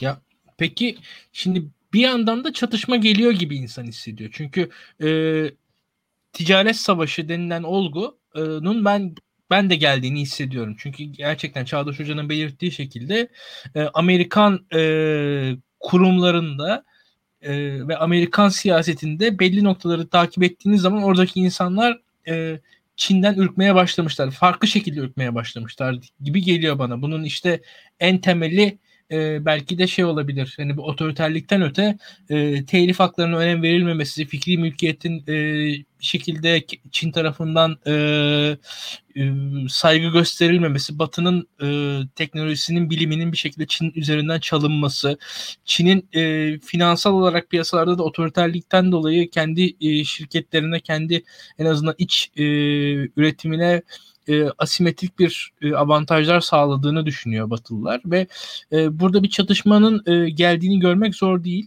E, bir yandan da şu e, eski zamanları, eski emperyal zamanları hatırladığınız zaman finansal gücün bir şekilde bir askeri güçle de dengelenmesi gerekir gibi de yani o en arkaik teoriler onlar geliyor aklıma. Yani orada Çin belki buradan sonra bir sonraki adımı atacak mı? Bir onu merak ediyorum ve şöyle bir şey var. Ee, ben 90'ları hatırlıyorum. 90'larda mesela Türkiye'ye Kaddafi'nin borcu vardı ve Kaddafi borcunu ödemiyordu. E, ve biz Kaddafi borcunu ödesin diye bekliyorduk. Türkiye'dekiler işte bizim başbakanımız rica ediyordu Kaddafi'ye borçlarını müteahhitlerimize öde diye. Türkiye'nin o zaman Kaddafi'den borçlarını alacak bir askeri gücü yoktu. Yani e, şimdi e, bir ülkenin Türkiye o zaman hani emperyal bir şeyle e, o, o borcunu isteyecek veyahut da işte Libya'da o debt trap diplomasi uygulayacak bir kapasitesi de yoktu Türkiye'nin. Kaddafi Türkiye'ye borçlu olmasına rağmen. Şimdi e, burada yarın e, üçüncü ülkeler Çin'e olan borçlarını ödeyemedikleri zaman mesela birincisi e, Çin bunlara ne kadar şey dayatabilir bu ülkelere? Ne dayatabilir? E, bu ülkelerle Çin arasındaki ilişkilerde e, diyelim daha da hani e, Batı'nın bir rolü olabilir mi? Bunu ben merak ediyorum. Artı e, şu var Türkiye'nin rolü de yani burada bu 39 ülkenin Çin'e e, Çin'in e, otoriter e, Doğu Türkistan üzerinden yaptığı şeylere dair yazdığı mektubu okuduğumuz zaman oradaki o ülkelerin listesine bakıldığı zaman aslında çok güzel siz ifade ettiniz e, Çağdaş Hocam. Orada Yunanistan gibi, İtalya gibi, Çin'le aslında gayet ciddi ilişkileri olan ülkeler de var. Ama o ülkeler kendilerini batılı olarak konumluyorlar. Çin'le iyi ilişkileri olmasına rağmen. Türkiye ise kendini nereye konumladığını henüz seçmemiş bir ülke. Yani burada her ne kadar Çin'le yani e, belki de Türkiye'nin hani Doğu Türkistan'a dair Türkiye'de herhangi bir hükümetin e, yani Çin'i destekliyorum tavrını alabilmesi kolay değil. En fazla sessiz kalabilir Türkiye'deki bir hükümet. Yani evet. sonuçta Türkiye'de demokrasi var. Yani Türkiye o konuda Türkiye ancak sessiz kalabilir. Hatta yani şöyle söyleyeyim ben e, mesela bir Pakistan'ın aldığı tavırları da Türkiye'nin alması zor. Yani ben zannetmiyorum. Yani Türkiye'nin e, Türkiye'nin yani Türkiye böyle bir ülke ama sessiz kal, kalabilir Türkiye.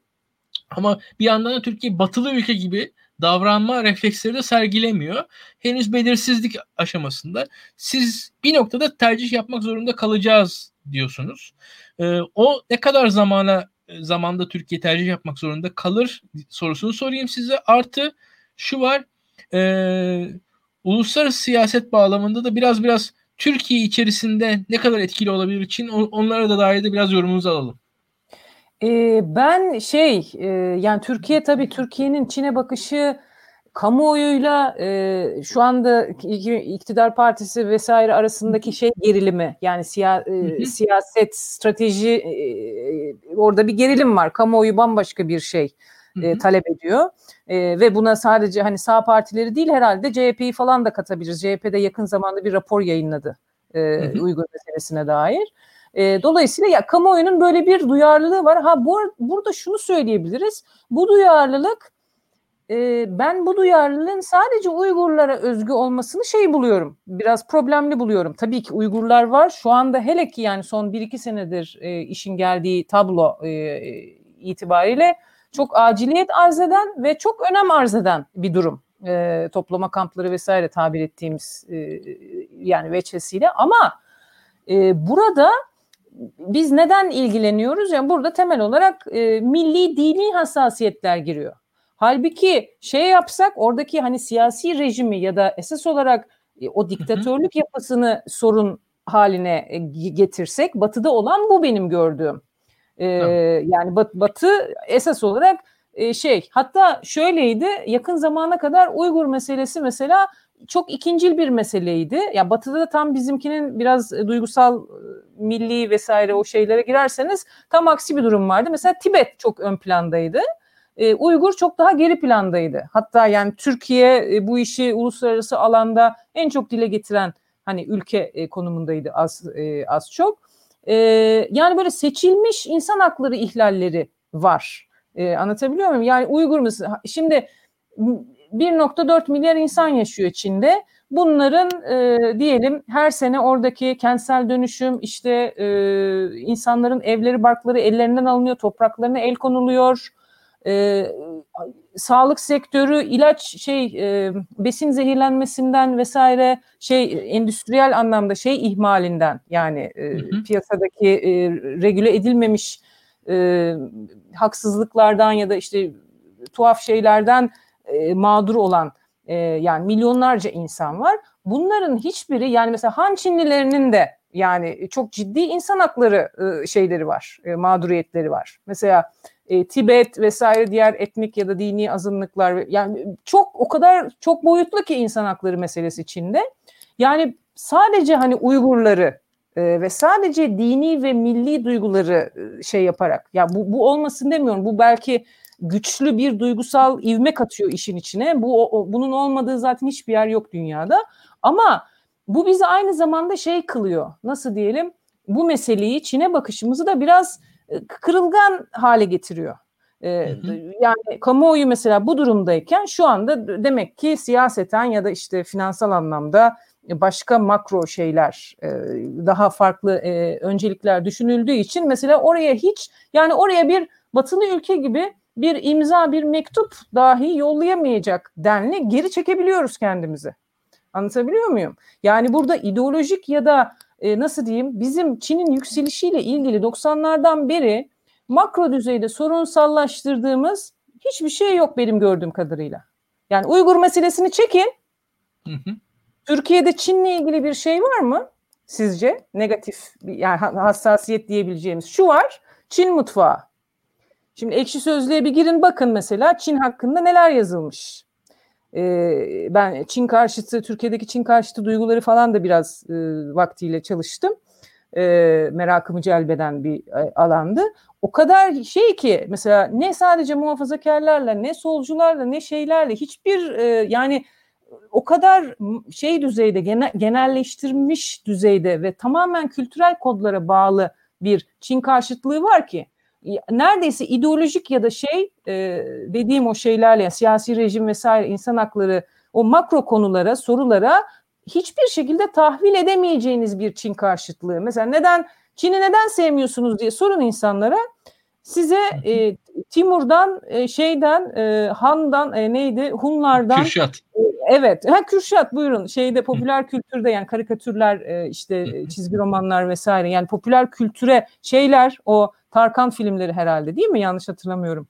E, yani sinemada da şeyi var Cüneyt Arkın'lı e, falan. Yani böyle ezel ebed düşmanımız. Burada da ta, tabii ki o milliyetçi tarih yazımı şeyi daha ziyade de hani bizim Orta Asya'daki atalarımızla vesaire e, yani bizim tarih yazımında bu şekilde e, ders kitaplarına falan şey yapıldığı için işte Çin Seddi bize karşı yapıldı. Efendim her şeyi yiyorlar gibi. Tamam mı? Şimdi bu bu bir şey olgu. E, ama bunu siz anlamlı bir Çin karşıtlığına e, şey yapamıyorsunuz. Yani biz Çin'e Çin'e karşıysak neden karşı olmamız gerekir? E, şey yok. Yani en temel e, de, demokrasinin yani insan haklarının işte diyelim e, bireysel hak ve özgürlüklerin bildiğimiz anlamda bir garantisi yok. Yani tek parti rejimi evet istikrarlı bir şekilde yönetiyor olabilir, ekonomik refah da sağlamış olabilir, e, sağladı da yani 90'lardan beri ama e, diyelim yani yar, yargının e, bağımsız olmadığı, medyanın dördüncü kuvvet e, olamadığı, hiçbir şeyi denetleyemediği, sansüre tabi olduğu. E bugün sosyal kredi sistemi diye bir şeyden bahsediyoruz. İnternete kimlik numaranızla giriyorsunuz ve e, internette yaptığınız her şey bir şekilde denetime tabi. Ve sadece mesela bugün e, Bilgehan şey alsa e, yani işte çocuk bezi vesaire e, satın alsa mesela internetten e, bunu direkt onun vatandaşlık skoruna olumlu bir hane olarak yazıyorlar Çin'de. Neden? E, sorumlu bir insan olduğu e, izlenimi yaratıyor. Ya, tük, tüketim yani e, şirketler sizin online alışverişinizi yaptığınız şirketler de devlete bu datayı veriyor ve bu 2-3 yıl içinde e, hepsi toplanıp bütün bu yani sizin ne yaptığınız diyelim bir başka kişi e, video oynuyor saatlerce internette. Yani boş zamanlarında video oynuyor 5 saat günde. Bu onun vatandaşlık skoruna negatif yazılıyor. Neden? Sorumluluk sahibi değil, işte tembel, bütün gün hani ıvır zıvırla uğraşıyor gibi. Bunları çok tabii uçlaştırmış örnekler olarak veriyorum ama neticede hangimiz bir tek parti rejiminin yani internette yaptığımız ya da bireysel olarak e, yani mahrem alanımıza girmesini ve bunları e, veri tabanlarında toplamasını, bu dataları biriktirmesini hangimiz isteriz? Yani dolayısıyla böyle düşünüldüğü zaman Çin karşıtı olmak için bir sürü başka done var. Dolayısıyla bunu sistemli bir e, politikaya ya da işte bir şeye tahvil edebilmek. Yani bugün uygu sorunu olur, yarın başka bir şey olur. Bu uygur yani bugün bu karşımıza çıktığı için bunu konuşuyoruz. Yarın öbür gün belki başka bir e, işte atıyorum Sri Lanka başka bir bunun e, şeyini yaşıyor. Sizin e, tuzak dediğiniz şey borç tuzağı. Orada da mesela ben herhalde askeri şeyi biraz şeysiz görüyorum, kullanışsız görüyorum. Yani Çin'in orduya falan yani orduyla Sri Lanka'ya müdahale etmesine orada hiç gerek yok. Zaten Sri Lanka'nın e, şeyini almış yani limanını 50 yıllığına e, işte kullanıma e, şey yapmış. E, yani Çin'in malı gibi. İşte Pire, Pire Limanı Yunanistan'da. Yani çok ana stratejik liman ve şeyler bir yerde liman başka yerde tren istasyonu olur. Başka yerde havaalanı olur. Yani bütün Orta Asya'dan bahsediyoruz. Avrasya coğrafyasından. Dolayısıyla burada askere hiç gerek yok e, şeye e, ha, şey silahlanmıyor mu Çin? Çok modern e, zırhlılar vesaire işte füzeler hatta Mars'a gidiş yani uzay şeyinde e, yarışında çok aktif bir şey değil mi? E, yani ülke. Evet bunların hepsinde teknolojide e, muazzam bir şey ama bunlar daha ziyade benim gördüğüm yani askeri silahlanma ve bir şekilde ordunun nasıl diyelim e, Çin'in önünü açabileceği sorun alanları ekseriyetle Asya'da. Yani kendi bölgesinde e, ki hakimiyet. Yoksa hani bir Suriye'deki savaşa biz bir gün olur da Amerika çekilir biz müdahale ederiz gibi bir şey yok. E, benim bu bilimsel bir gözlemim değil. Şahsi olarak üzerinde düşündüğüm bir konu ve belki hani kültürel bir genelleme de yapmak istemiyorum ama e, şurada bir şeylik görüyorum. Mesela Çin'in, Çin devletinin başka bir ülke e, için e, kendi askerini öldürme ya da ölmesine şey yapma e, nasıl diyelim e, bunu bir fedakarlık olarak e, alma ya da bu böyle bir politika şeyin ben görmüyorum. Birleşmiş Milletler'in e, barış gücü operasyonlarında şeyler. Fakat e, yani şu ana kadar Çin'in siz görüyor musunuz yani askeri şey kullandığı, araçları kullandığı çok nadirdir yani Vietnam var 70'lerde. E, Hindistan'la sınır çatışması yani genelde bunlar hep şey e, komşular ve işte ulusal egemenlik ya da işte toprak bütünlüğü e, gibi e, meseleler. Her ülkenin yani az çok yaşayabileceği. Yani Çin'in çok fazla sınır çatışması var. İşte Hindistan'da o McMahon hattı falan mıydı? Neydi? O, o tartışmalar oluyor diye hatırlıyorum. Gene Kamboçya, Vietnam, Kamboçya değil işte Laos falan o taraflarda bir sınır çatışması. İşte Tacikistan'la şeyi vardı. E, orada dediklerini kabul ettirdi diye hatırlıyorum öyle şeyler. Ama hep yani sınır çatışması. E, yani mesela insani müdahale. insani müdahale nedir? Yani şurada jenosit olacak. E, eli kulağında gidelim müdahale edelim ya da müdahale edenlere biz de e, şey yapalım, katılalım. E, böyle bir refleks pek yani çok nadiren oluyor Çin'de. O olmuyor. Yani bunun da hani kültürel dedin ya başta. belki bunun e, bunun acaba olabilir mi diye düşünüyorum. Yani e, o Çin'in hep şeyden bahsedilir ya kendine odaklı e, hep merkezde olmuş yani bir merkez olma algısı var e, tarihten gelen yani yüzlerce yıllık binlerce yıllık şey geleneği e, o anlamda yani kendini başka bir ülkenin yerine koymak, başka bir e, halkın yerine koymak bilmiyorum. E, şey üzerine düşündüğüm bir konu dediğim gibi bir şeyim yok, son bir kararım yok ama çok e, şey yaptığımı hissediyorum. Fazla e, acaba hocalık şeyi sözü alınca bırakmamak gibi öyle olmasın. E, rica yok, ederim. e, Bilgehan sen ne dersin? Ee, burada e, Çin'in etkisi ve etkisini kullanma araçları konusunda senin fikrin ne? Ee, ya e, bu Batı'nın yaşadığı krizin çok etkili olduğu kanaatindeyim. Yani e, şimdi son 10 senedir, daha doğrusu 2008 iktisadi krizinden sonra e, birçok farklı önerme arasındaki ilişki koptu yani. Demokrasi ile refah arasındaki ilişki küreselleşme ile güvenlik arasındaki ilişki koptu. Ee, yani mesela biz küreselleşmeyi aslında bir güvenlik projesi olarak da algılıyorduk. Ee, özellikle Arap Baharı'ndan sonra yaşanan göçmen dalgası veya ulus aşırı terörizm mesela küreselleşme ile güvenlik arasındaki ilişkiyi sorgulamamıza sebep oldu. İşte demokrasi ile iyi yönetim, demok demokrasi ve good governance dediğimiz ilişki koptu mesela. Ee, yani bu popülizmin ve aşırı sağın veya aşırı solun yüksel, yükselmesiyle birlikte. E, ya bunların hepsi kriz. Yani bu e, liberal uluslararası düzenin yaşadığı krizler ve o krizlerden çıkamıyor şu anda Orta ve Batı Avrupa, Kuzey Amerika. Nereye doğru savrulacak bilmiyorum. Fakat e, İkinci Dünya Savaşı'ndan sonra kurulan işte demokratik ülke olursanız ekonominiz iyi olur, Ekonominiz iyi olursa dış ticaretiniz iyi olur. Dış ticaretiniz iyi olursa güvenliğiniz sağlanmış olur gibi birbirine eklemlenmiş bir zincirin halkaları vardı ve bu halkalar artık birbirine tutmuyor. Şimdi bu e, beraberinde birçok free rider yaratıyor uluslararası sistemde. Yani Batı'nın finansal e, ağının dışında ülkelere yaşama imkanı veriyor. Ve Çin aslında bu durumun biraz avantajını topluyor. E, mesela biz e, Türkiye'nin Avrupa Birliği meselesini e, 90'lı yıllarda, 2000'li yılların 10 senesinde yaşamış insanlarız ve Avrupa Birliği'nin Türkiye'yi e, nasıl çekip çevirdiğini, nasıl koşulladığını gördük. Bu conditionality dediğin, denilen bir şey vardı. Hani sen bir adım atarsın, Avrupa Birliği bir adım atar.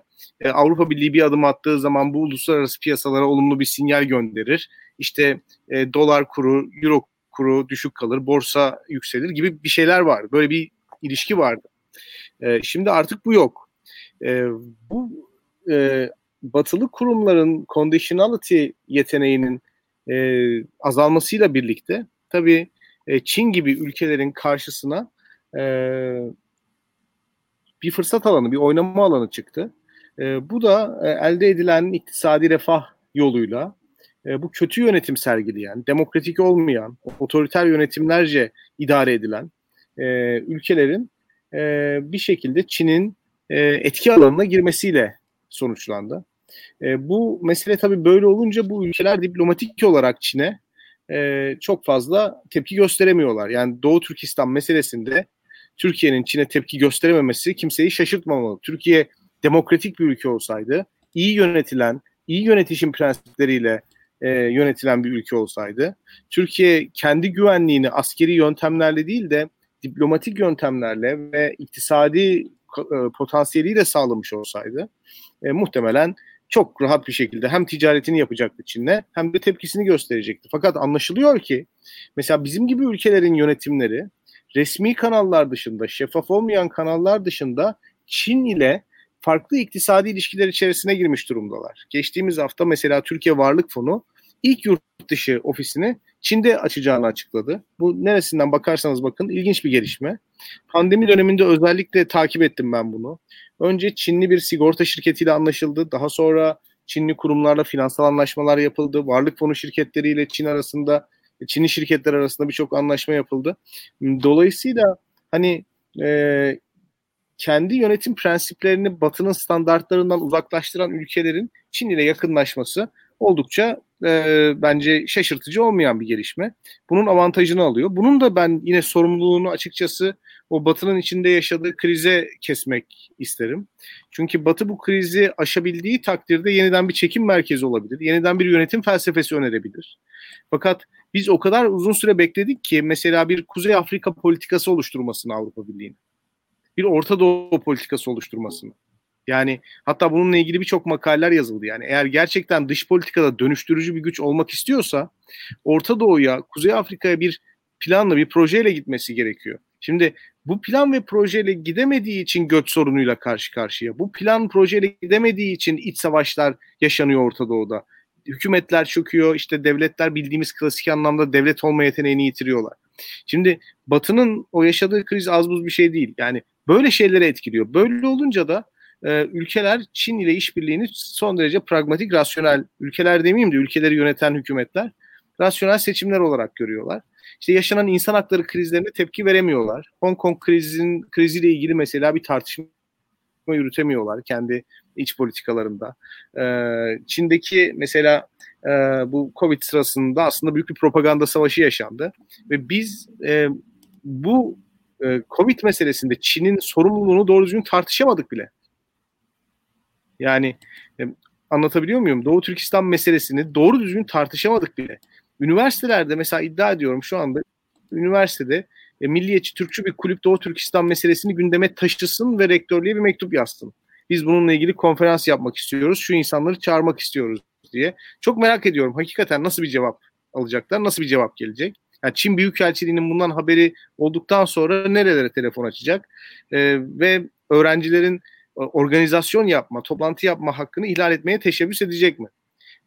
Benim şahsi tecrübem şudur. 2004 senesinde biz Bilkent Üniversitesi'nde Doğu, Doğu Türkistan paneli yaptığımız zaman Çin Büyükelçiliği bu panele et, etme teşebbüsünde bulundu. Fakat 2004 senesinde İhsan Doğramacı Çin Büyükelçiliğine direnebilecek güçteydi. Ve Çin Büyükelçiliğinin talebini reddedip üniversitede Doğu Türkistan paneli yapabildik. Fakat 2020 senesinde Çin Büyükelçisi'nin ben Bilkent Üniversitesi'ni, Bilkent belki istisna olabilir ama Türkiye'de bir üniversiteye e, telefon açıp oradaki paneli önleyebileceğini düşünüyorum nedense. Bunun sebebinin de Türkiye'deki iyi yönetim problemlerinin e, hükümetleri yönlendirdiği işte biraz arka kapı diplomasisi gibi, şeffaf olmayan ticari ilişkiler gibi konular olduğu kanaatindeyim. Ee, ben birkaç şey daha ekleyeyim. Ee, Çin Büyükelçisi diyorsun. Ben mesela hayatım boyunca Çin Büyükelçisini görmemiştim birkaç yıl öncesine kadar açıkçası. Yani birkaç yıldır ben Çin Büyükelçisini görmeye başladım. Hani e, simaen biliyorum artık Çin Büyükelçisini Türkiye'nin. Türkiye'deki Çin Büyükelçisi. Bunu mesela e, Çin'in politikası açısından ilginç bir nokta olarak düşünüyorum. Hani üçüncü kişi olarak hani işin uzmanı değilim, çok fazla odaklanmış değilim ama ben ilk defa Çin Büyükelçisi diye bir insanı tanır hale Çünkü ben hani IMF Türkiye temsilcisini tanıyorum, Amerikan Büyükelçisini tanıyorum. Artık Çin Büyükelçisi de benim gözümde simayen tanınır bir insan haline geldi. Bu bir defa ilginç bir şey. Bunu bir ortaya koymak lazım diye düşünüyorum. Hani e, bunun ve bu, bu da e, sadece Çin Büyükelçisi'nin medyatik kişiliğiyle falan alakalı bir şey değil. Senin dediğin gibi yani hakikaten ortada e, bir ekonomik bunun arka planı da var diye düşünüyorum. Bu Çin Büyükelçisi'nin hani Ve bizim şöyle medyanın... bir şey de var Lütfen.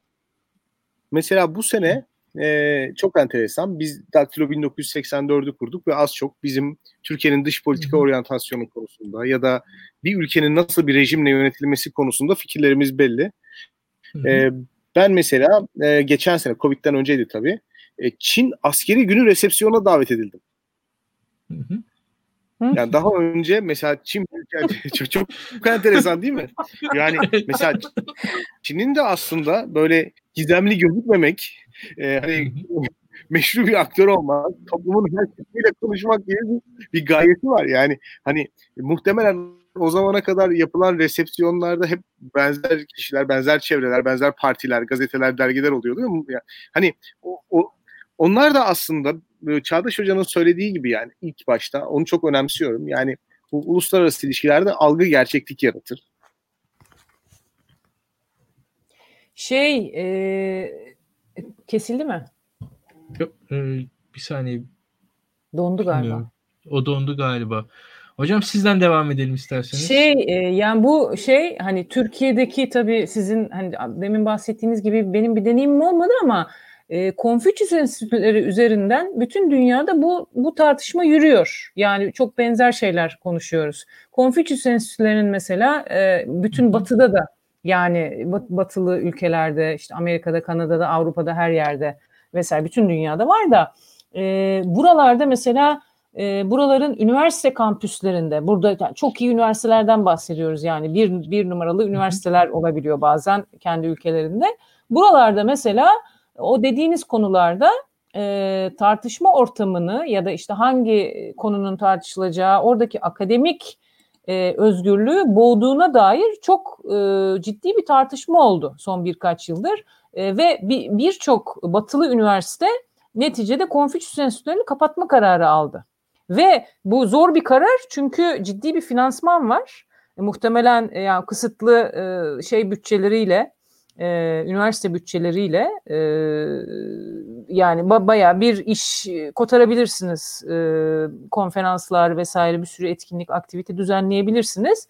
E, buna rağmen birçok batılı üniversite e, bu, bu kararı aldı. Demek ki e, şey yani hani ne kadar e, kısıtladığını ya da e, bir şekilde yani etik etik boyutla şey karşı karşıya geliyor e, maddiyatla etik e, seçenekler e, karşı karşıya geliyor. Bu e, ne kadar mesela Türkiye'nin e, kendi tercihiyle ya da e, böyle özel bir nasıl diyelim e, karar verilmiş e, bir stratejiyle oluyor. Ne kadarı konjonktürel ve ne kadarı bizim Batı ile olan ilişkilerimizin giderek e, daha kötüye gitmesiyle ilişkili. O ondan emin değilim. Yani 2004'ten bir örnek verdi Burak Hoca. E, 2004'te Çin bu kadar güçlü değildi. Yani 2004'te Çin'in bir dediğini yapmakla bugün bir dediğini yapmak arasında bence fark var. Yani Çin'in gücü açısından da fark var. İşte o Konfüçyüs enstitüleri dediğimiz mesela yanlış hatırlamıyorsam 2004'te daha yeni kurulmaya başlıyor. Bugün dünyanın her tarafında yüzlercesi var. Türkiye'de üç tane var. Yani üç ayrı üniversitede. E, velhasıl yani yumuşak güç açısından da o etkiyi bizim hissetmemiz 2008 krizi var arada yani küresel krizi vesaire. E, şimdi Çin'in e, Çin'in büyüklüğü ya da hacmi nasıl diyelim hacmi yükselişi gücü arasında bir şey var e, oransal fark var. E, ikinci olarak da Batı ile olan ilişkilerin yani şimdi Çin karşıtlığına değindim ama mesela şeye bakıyoruz. Bir, bir e, ben bir konferansta e, Çin karşıtlığı ile ilgili böyle bir sunuş yaparken orada şey PEW meşhur e, araştırma şirketinin böyle dataları var. Türkiye ile ilgili de e, 2008 falan olması lazım yani şeyini hatırlamıyorum. Ama yani yüzde 65 yani Çin'i seviyor musunuz sevmiyor musunuz? Çin'e karşı duygularınız olumlu mu olumsuz mu diye sorulduğu zaman Türkiye'de 65 olumsuz diyor. Bu, bu dediğim 10 sene öncesinin rakamları. Yani e, seneler senesi bu soruluyor. Genellikle bir yüzde 60, yüzde 65'lik e, kesim e, kötü diyor. Şimdi ben bu rakamı söylediğim zaman bir meslektaşım bana aynı e, şeyden nasıl diyeyim anket şirketinin verilerinden NATO ve Amerika ile ilgili verileri getirdi. Ve haklı yani o eleştiri yapmakta çünkü e, NATO'yu seviyor musunuz ya da Amerika'yı seviyor musunuz? Olumlu mu duygularınız diye sorduğunuz zaman yüzde seksen hayır diyor. yani evet Çin'i sevmiyoruz ama e, Batı'dan daha da şey e, kuvvetli duygularla haz etmiyoruz. Ve yani bunu da e, işte 60-70 yıldır NATO üyesi olan veya Avrupa Birliği'ne aday ülke statüsünde bir ülkede oluyor. Değil mi? Bunlar hep bizim tercihimizle olmuş şeyler. Çıkmamak da bizim tercihimiz yani e, her şeye rağmen. O kadar eleştirmemize rağmen. E, dolayısıyla sanki NATO üyesi değil de NATO'nun tamamen dışında hatta karşısında bir ülkedeymiş gibi yani kamuoyunun şeyi bu. Dolayısıyla şundan emin olamıyorum. Yani Burak Hoca dedi ya kamuoyu gerçekten e, önemli olsaydı ya da işte demokratik şeylerle aktarılabilseydi vesaire. E, e şimdi onu aktarırsanız yani e, Türkiye'nin şeyi kalmaz. E, e, en çok kimi seviyorsunuz diye sorduğunuz zaman bir tek Azerbaycan çıkıyor bir de Pakistan çıkıyor. Yani Türkiye'nin yani kamuoyunun dış politikaya mantıklı bir şekilde aksettirilebileceği hiçbir dizlem yok. Yani e, sadece bu ülkelerle e, dost olalım gerisiyle olmayalım yani e, kamuoyunun gerçekten önemli olduğunu e, düşünelim yani dış politika seçeneklerinde. E, o yüzden ve ben e, dediğim gibi yani burada muhtemelen benim dışarıdan algılamam hiçbir ilişkim yok ve organik bir şeyim yok temasım yok. Ama benim dışarıdan algıladığım bugün bu kararın yani bir Çin'e yakınlaşma ya da belli konularda sessiz kalma yani Çin'le girilen finansal ya da ticari ve e, işte başka e, ilişkilerin e, getirdiği e, şey e, nasıl diyelim yakınlaşma diyelim görece yakınlaşma bence e, şeyden değil yani büyük bir sempati duyulduğundan değil. Tamamen konjonktürel ve pragmatik bir e, şeyle. E, o yüzden belki biraz ümitli olmak için de bir yani pay e, yani burada sonuçta devlet katında ya da kamuoyunda neticede Çin'e bakıp da olumlu yani model anlamında Çin modeline bakarak e, bunu çok olumlu gören e, taklit edilebilir ya da e, te, tekrar edilebilir bir seçenek olarak gören ben bir kurum ya çok bir kurum var e, onu belki konuşuruz sonra tek bir grup var o şekilde. Yani büyük bir sempati duyan. Onun dışında şey yok. Yani ben muhafazakar kesim içinde de e, şey zannetmiyorum. Şu anda bir sessizlik var evet. Yani Uygur meselesinde bir sessizlik var ve kapalı kapılar ardında şu konuşuluyor emin olun. Yani Çin büyük bir pazar. Efendim e, evet ticari anlamda biz e, çok büyük bir açık yaşıyoruz. Yani 2000'lerin başından beri yani 20-30 yıldır kapatamadığımız bir açık var. Ama biz bu açığı yani ticari açığı artık kapatmak yönünde bir politika zaten üretmeyeceğiz, kapatamayız da. Ama onun yanına ne yapalım?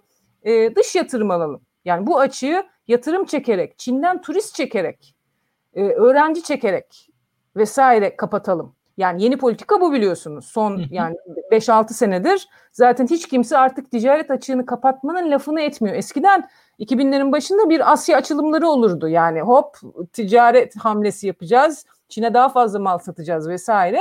Bunlar artık söylenmiyor dikkat ediyorsanız. Ee, şu anki strateji e, bu açığı başka bir şekilde kompanse edelim. E, neticede yani Çin'in buraya gelip 20-30 yıllık bir yatırım yapması da neticede siyasi ilişkilerin tabii ki şeyine bağlı. E, değil mi? Yani çok e, sıkıntılı, e, tansiyonlu ilişkiler e, ona imkan vermez. Ama e, dediğim gibi bu bunu ben şey görüyorum. Yani konjonktürel. E, nasıl şey e, yani bizim ikiniz de bilirsiniz. Yani Batı ile ilişkiler ne zaman kötüleşse e, her zaman bir Asya tarafına bir dönüş, orada bir arayış olmuştur. Yani bu 20. yüzyılın neredeyse hani 50'lerden sonra e, nerede bir tansiyon NATO ile e, bir kriz e, Amerika ile bir sıkıntı o zaman bir gideriz doğuya bir bakarız.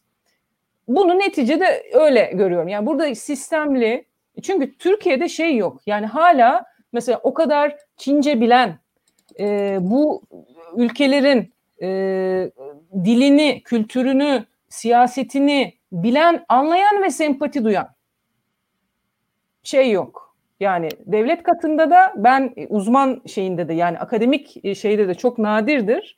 Ee, yani entelektüel kesimde de e, yani bir Endonezya uzmanı var mıdır bilmiyorum. Varsa lütfen burada yazsın ben de öğrenmiş olurum.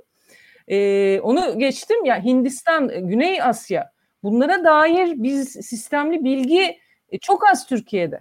Yani e, anlatabiliyor muyum? Yani bunun bir ülkenin ya da bir grubun kampın muhibinin tırnak içinde olabilmesi için orayla bir şey olması lazım. Tanışıklık. E, uzun yıllar yani şeyi bile yani Amerika'yı düşünün. Fulbright bursu var. Efendim e, yani traktörler, arabalar, e, dış yardım, silah, askeri mühimmat, NATO ilişkileri yani buna benzer bir şeyin karşı tarafta olabilmesi için yine de hala e, çok zamana ihtiyaç var ve kamuoyu Türkiye'de böyleyken hani Çin Çin'le ilgili kamuoyu e, bu şekildeyken e, ki ben muhafazakar kesimde de böyle olduğunu e, düşünüyorum. E, yani ben öyle bir şey dönüş nasıl diyelim e, bu denli radikal bir dönüş Türkiye'nin e, yani önümüzdeki 10-20 yıllık e, geleceğini kitleyecek denli bir şey olur mu? Yani şey yapmak zor ama öngörüde bulunmak ama olursa da Türkiye'nin hani çok istekle bunu nasıl diyelim bir e, sebat göstererek, e, arzu ederek ya da e, buna çalışarak stratejiyle yap, olacağını zannetmiyorum. Olursa bu Çin'in zaten yükselişi yüzünden olur. Yani bir bir e, yan etki olarak e, diyebiliriz. Anladım. Ben, Şimdi ben e, hocam e, şöyle Bilgehan sen bir daha önce bir şeyler anlatıyordun. Ee, bir yayındaki teknik aksaklıktan dolayı e, geride kaldı. İstersen o dediğini de bitir ve e, Çağdaş Hoca'nın dediğiyle de paralel açıkçası. Çin'den gelen yatırım meselesi var. Çin'den beklenen yatırım meselesi var. Bu büyük yatırımlar meselesi var ki ben de birazcık bu yatırım meselesinin açıkçası hem bu varlık fonu bağlamının olduğunu düşünüyorum. Hem de e, Türkiye'nin büyük altyapı projeleri var e, biliyorsun. İşte bunun dışında büyük altyapı projelerinin özelleştirilmesi, bunların tekrar tekrar finanse edilmesi gibi bir durumlar olduğunu düşünüyorum ben.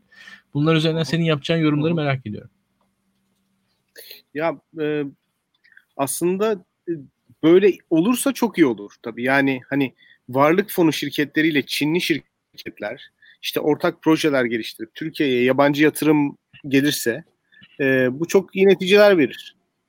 E, benim korkum e, işbirliği modelinin ortak yatırım ya da yabancı yatırım şeklinden ziyade e, şirketler üzerinden borçlanma e, şeklinde ilerlemesi. Çünkü varlık fonu şirketleri bir anlamda paralel hazine gibi davranabiliyor. Sayıştay denetimine de açık değil Türkiye Varlık Fonu. Dolayısıyla oradaki şirket borçlanmaları ya da işbirliği modellerini pek okuyamıyoruz. Yani işin e, tabii iyi tarafı o. Yani bu şekilde ilerlerse sadece Çin ile değil yani Türkiye Varlık Fonu şirketleri dünya üzerindeki başka bütün e, şirketlerle işbirliği yapıp Türkiye'ye yabancı yatırım çekerlerse bu ülkemiz için çok iyi olur. Fakat varlık fonu şirketleri üzerinden kamuoyuna yansıtılmayan, şeffaf olmayan borçlanma anlaşmaları yapılır. Bunun karşılığında da hiç de adil olmayan teminatlar verilirse işin can sıkıcı tarafı bence o zaman başlayacak. Yani birkaç sene sonra Türk varlıkları üzerinde, Türk limanları üzerinde e, Çin hak iddia edebilir. Karşımıza bu şekilde çıkabilir. Yani beni korkutan nokta o. E, korkuyorum bundan çünkü eğer bizim bildiğimiz anlamda hani Türkiye'ye de kazandıracak, Çin'e de kazandıracak e, temiz bir ticaret anlaşması ol, olsa olacak ise ya bunun kamuoyundan gizlenecek bir tarafı yok. Niçin gizlensin ki? Yani eğer bu anlaşmalar Sayıştay denetiminde değilse ve bu anlaşmaların detayları kamuoyuyla çok net paylaşılmıyorsa ben burada işbirliği modelinin yatırımdan çok borçlanma üzerine kurulacağı tahmininde rahatlıkla bulunabilirim. Bu borçlanma karşılığında da biraz önce de söyledik. Hani IMF'in ortaya koyduğu şartlar gibi değil. Daha e, paranın nasıl harcandığına odaklanmayan fakat bunun karşılığında alacağı teminata daha çok odaklanan bir ilişki modeli ortaya çıkabilir. Bu çok gerçekten can sıkıcı olabilir. E, buna e, dikkat etmemiz lazım. Yani ülke olarak dikkat etmemiz lazım. Bu bir ulusal güvenlik problemi. E, Türkiye'nin aslında gümrük birliğine üye olması ve gümrük birliği üzerinden bu sanayi mallarının Avrupa'ya satılabiliyor olması birçok yabancı yatırımcıyı çekmesi açısından aslında son derece avantajlı bir duruma işaret ediyor. Türkiye'deki bu yabancı fabrikalar aslında e, Türkiye'nin gümrük birliği üyeliğinden çok faydalanıyorlar. Fakat e, o yabancı yatırımın da bir ülkeye gelebilmesi için ben Çinli firmaların da aksi türlü düşündüğünü zannetmiyorum. Hakikaten öngörülebilirlik, kanun hakimiyeti ve e, daha tahmin edilebilir bir gelecek e, görmek istiyorlar, isteyeceklerdir. E, devamlı e, Doğu Perinçek olamaz Türkiye'de. Yani Çin menfaatlerini koruyan. Ya da devamlı Doğu Perinçek'in akşamları televizyona çıkıp Çin'le alakalı e, güzel şeyler söyleyen e, arkadaşları olamaz.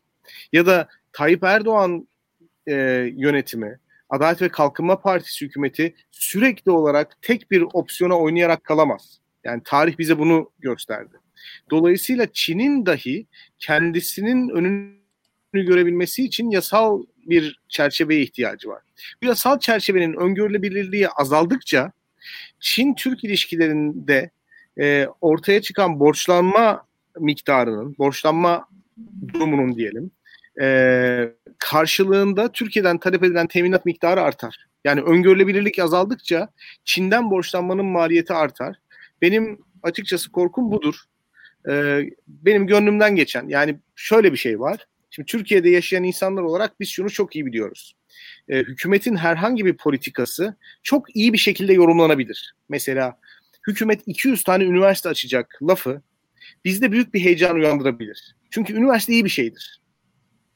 Yani üniversite iyi bir şeydir. Özünde iyi bir kavramdır. Fakat 200 tane üniversitenin içinde bilim insanları olmadan tamamıyla bankamatik memurlarla, nepotizm ilişkileriyle doldurulacağını ve küçük şehir esnafına, küçük şehir tavuk dönercisine kıyak çekmek için açılacağını bildiğiniz zaman 200 tane üniversitenin açılması heyecan değil, hüzün, hüzün verir bize. Köprü meselesi mesela. Çok iyi bir şeydir köprü. Fakat köprü karşılığında 50 sene boyunca e, geçmediğiniz, kullanmadığınız bir yola para ödüyorsanız eğer bu tartışmalı bir hale gelir. Şimdi Çin meselesi de böyle. Şirketlerin işbirliği yapması tabii ki iyi bir şeydir. Yani Çin şirketiyle, Rus şirketiyle, Amerikan şirketiyle karşılıklı bir mütabakatın olması, yatırımların buluşması, kiminin iş gücü ortaya koyması, kiminin sermaye koyması çok büyük bir refah yaratır. Ülkeler için refah yaratır. Bu iyi bir şeydir fakat bir de madalyonun öteki tarafı var. Bu ilişki aynı zamanda yüksek maliyetli bir borçlanmanın yükünü de Türkiye'nin sırtına yükleyebilir. Yani bir sabah uyandığımız Türkiye'de varlık fonu şirketlerinin büyük ortağı olarak Çin Halk Cumhuriyeti şirketlerini görebiliriz. Bunu söylemeye çalışıyorum. Hı hı. Ee, hocam e, çok ekstra söyleyeceğiniz bir şey varsa söyleyin ya da yavaş yavaş yayını da bir noktada e, kapatma durumuna geleceğiz diye düşünüyorum. Ben izleyicilerden gelen iki soruyu da aktararak e... siz siz sorun isterseniz benim hı hı. belki son bir cümle söylerim. Tamam hocam. Şöyle söyleyelim. Şimdi bir defa e, Kuzgun adlı arkadaş bence çok güzel bir soru sormuş. Deng Xiaoping'den Xi Jinping'e kadar e, diyor ki e, demiş ki Çin devlet başkanları çok fazla ön planda değillerdi ki hakikaten Çin'de bir meritokratik sistem vardı ki bence biraz hani Çin Komünist Partisi bir şekilde liderlerini emekli etmeyi başarabilen bir yapıydı. Ee, nispeten otoriter yönetimler arasında bence bu Çin'i çok ön plana çıkartıyordu. Ki mesela işte Suriye ile Kuzey Kore ile falan kıyasladığınız zaman burada cidden bir kurumsallık ortaya çıkartan şeydi. Ki liderin şahsen ön plana çıkmasındansa kurumun ön plana çıkması Çin'in meritokratik Hani hatta o Confucius'tan gelen diyebilirim neredeyse. Belki gene biraz e, oryantalist denebilecek yorumlar olacak ama e, o yaklaşımının hatta devamını ben e, görüyordum orada. Fakat ilk defa hakikaten bu soruda olduğu gibi e, Xi Jinping de daha son Çin lideri gerçekten ön plana çıkmaya başladı. Yani daha önceki liderlerden ön plana çıkmaya başladı. Az önce ben e, bahsettim ya daha önce Türkiye'de Çin'in büyük elçileri vardı. Biz bunları adlarını bilmezdik. Simaları ben bilmezdim. İlk defa görmeye başladım onun gibi. İlk defa bir Çin liderinin adını sanını insanlar bilmeye başladılar. Daha öncekiler yani hep bilinirdi de daha fazla bilinmeye başlandı. Yani e, bunun altı çizilmeye başlandı. Bu Çin'deki e, değişimi bir yorumlar mısınız? Sizden bir onu rica edelim. Bir de e, bir genç arkadaş e, hazır Confucius Enstitülerinden bahsedilmişken e, Çince öğrenelim mi, öğrenmeye başlayalım mı, Çince öğrenmek isteyenlere dair de birkaç söz söylerseniz e, öyle kapatalım istiyorum. Ee, benim bildiğim kadarıyla Trump'ın kendi çocukları ve torunları dahi Çince öğreniyor. Ee, yanlış bilmiyorsam Mandarin eğitimi alıyorlar. Ee, şey Mark Zuckerberg biliyorsunuz Çin'e gittiğinde Çince bir e, bundan birkaç sene evvel Çince konuşarak e, seyirciyi büyülemişti. Yani Mark Zuckerberg bile öğreniyorsa bence siz de öğrenebilirsiniz. Hepimize faydası olur, zararı olmaz. Trump'ın kendi çocukları dahi e, öğreniyorsa. E, ikinci olarak e, şeyi hatırlatır mısın tekrar? Ee, Aklımda ama. Ya, ha Xi Jinping yani, neden ön planda? Evet. Evet. Orada bir anayasa değişikliği oldu. Açıkçası pek de beklenen bir şey değildi. Yani e, bundan önceki yani Mao ve Deng'i şey sayalım nasıl diyelim karizmatik bunlar genellikle literatürde karizmatik evet. liderler olarak anılıyor. Neden? İkisi de çığır açıcı hamleler yaptı. Yani bir tanesi sosyalizmi kurdu, öbürü de sosyalizmi bitirdi diyebiliriz yani bir, bir anlamda serbest piyasa ekonomisini e, tarımdan başlamak üzere getirdi. E, ama ondan sonra gelenler yani Hu Jintao ve e, Jiang Zemin'i genellikle teknokrat olarak anıyorlardı. Yani Deng'in açtığı yoldan ilerleyen kendilerine göre tabii ki zamanın getirdiği bir takım reformlar falan yaptılar. E, mesela Jiang zaman, zamanında en e, önemli şey reform şu, şudur. Hatta bu yani Çin neden de, demokrasi olmadı? Yani siyaset biliminin çok başa şey bir sorusu vardır ya. Mesela burjuvazi palazlanınca, yükselince siz bunun genellikle e, şey daha fazla hak talep etmesini beklersiniz ve neticede demokrasi olur ya devrimle ya başka bir şekilde. Çin'de bu neden olmadı? Yani anomali derken Burak Hoca dedi e, bu anlamda da anomali. Nasıl oldu? E, burada hani birçok e, cevabı olabilir. Çok çetrefil bir soru ama bir tanesi mesela Jiang Zemin'in döneminde e, şeye e, şirket e, müdürlerine, sahiplerine, burjuvaziye genel olarak şey verildi. Yani Çin Komünist Partisi'ne üye olma hakkı tanındı. Bu dediğim 2002-2003 falan yani 20 yıl oldu. E şimdi içeri giren yani ÇKP'nin içinde e, yönetime şey olan en azından katkıda bulunan kendi derdini tasasını anlatabilen ya da içeriden işi yönlendirebilen burjuvazi artık dışarıdan meydan okuma ihtiyacı da, da duymadı. Yani bunlar irili ufaklı küçük hamleler ama önemli şeylerdi ama bu tabii bu dediğim Jiang Zemin'i bir Mao statüsüne yükseltmez. Yani teknokratlığını halel getirecek bir şey değil e, kendi dönemlerindeki sorunları halletmeye çalıştılar.